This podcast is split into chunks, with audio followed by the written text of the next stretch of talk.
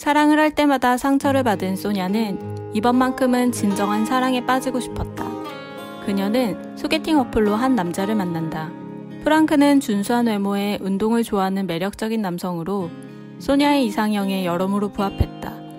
첫 만남에서 소냐는 스타일도 인상도 좋은 프랑크를 보는 순간 호감이 일었다. 그는 상대방에게 집중했고 예의 바른 모습이었다. 불행한 결혼 생활을 했으며 새로운 인생을 시작하고 싶다고 인생을 걸만한 사랑을 찾고 있다고 했다.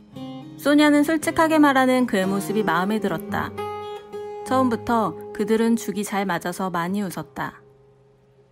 그때부터 둘은 일주일에 한 번 정기적으로 만났다. 먼저 식사를 하고 그 다음에는 호텔로 향했다. 소냐는 프랑크와 살집을 구해 새 출발을 하기로 했다. 그녀는 모든 가구를 새로 장만했고 집안 구석구석을 장식했다. 하지만 그때부터 프랑크의 다른 면이 눈에 들어왔다. 그는 여전히 이혼 절차를 진행하지 않고 있었고 물어보면 매번 다른 핑계를 댔다. 소냐는 프랑크에게 시간이 필요하다고 생각했지만 프랑크가 소냐와 밤을 보낸 후 사라지고 다음날 다시 찾아오는 일이 반복됐다. 프랑크는 무책임한 태도를 보이면서도 동시에 극단적인 독점욕을 보였다. 종종 그는 격분했고 부정적인 말로 소냐를 모욕했다. 소냐는 그가 그렇게 분노를 터뜨리는 건 그만큼 자신을 사랑해서라고 생각했다. 소냐가 그와 끝내야 할 이유는 산더미 같았다. 하지만 소냐는 이런 걱정을 어떻게든 잊으려 했었고 관계를 유지할 핑계를 찾으려고만 했다. 다른 여자와 바람을 피운 것을 들켰을 때, 그리고 유흥업소에 드나든다는 사실을 알았을 때야 비로소 소냐는 이제는 그와 정말 끝내리라 결심했다.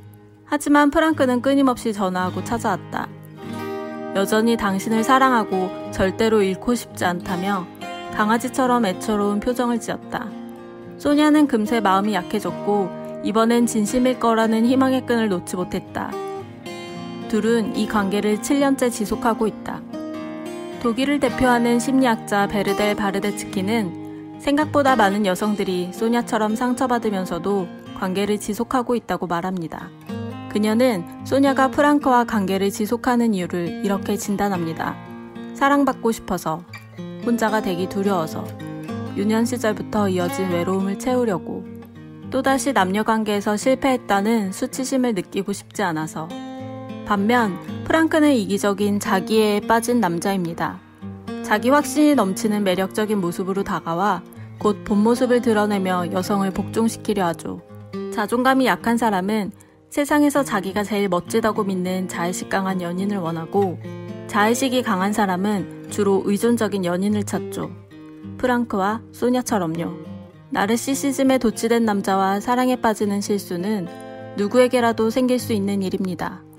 하지만 초반에 남성이 보이는 이상 행동을 간과하지 말고 그런 대우를 받고 싶지 않다고 확실하게 선을 그어야 합니다. 다른 이유가 있을 거라며 이해하는 행동은 금물입니다. 오랫동안 기만당해서 자존감이 바닥을 치고 있다면 헤어지겠다는 결심을 하기가 힘들 것입니다. 하지만 기억하세요. 아무리 사랑한다고 해도 상처를 허락해도 되는 관계는 없다는 것을요.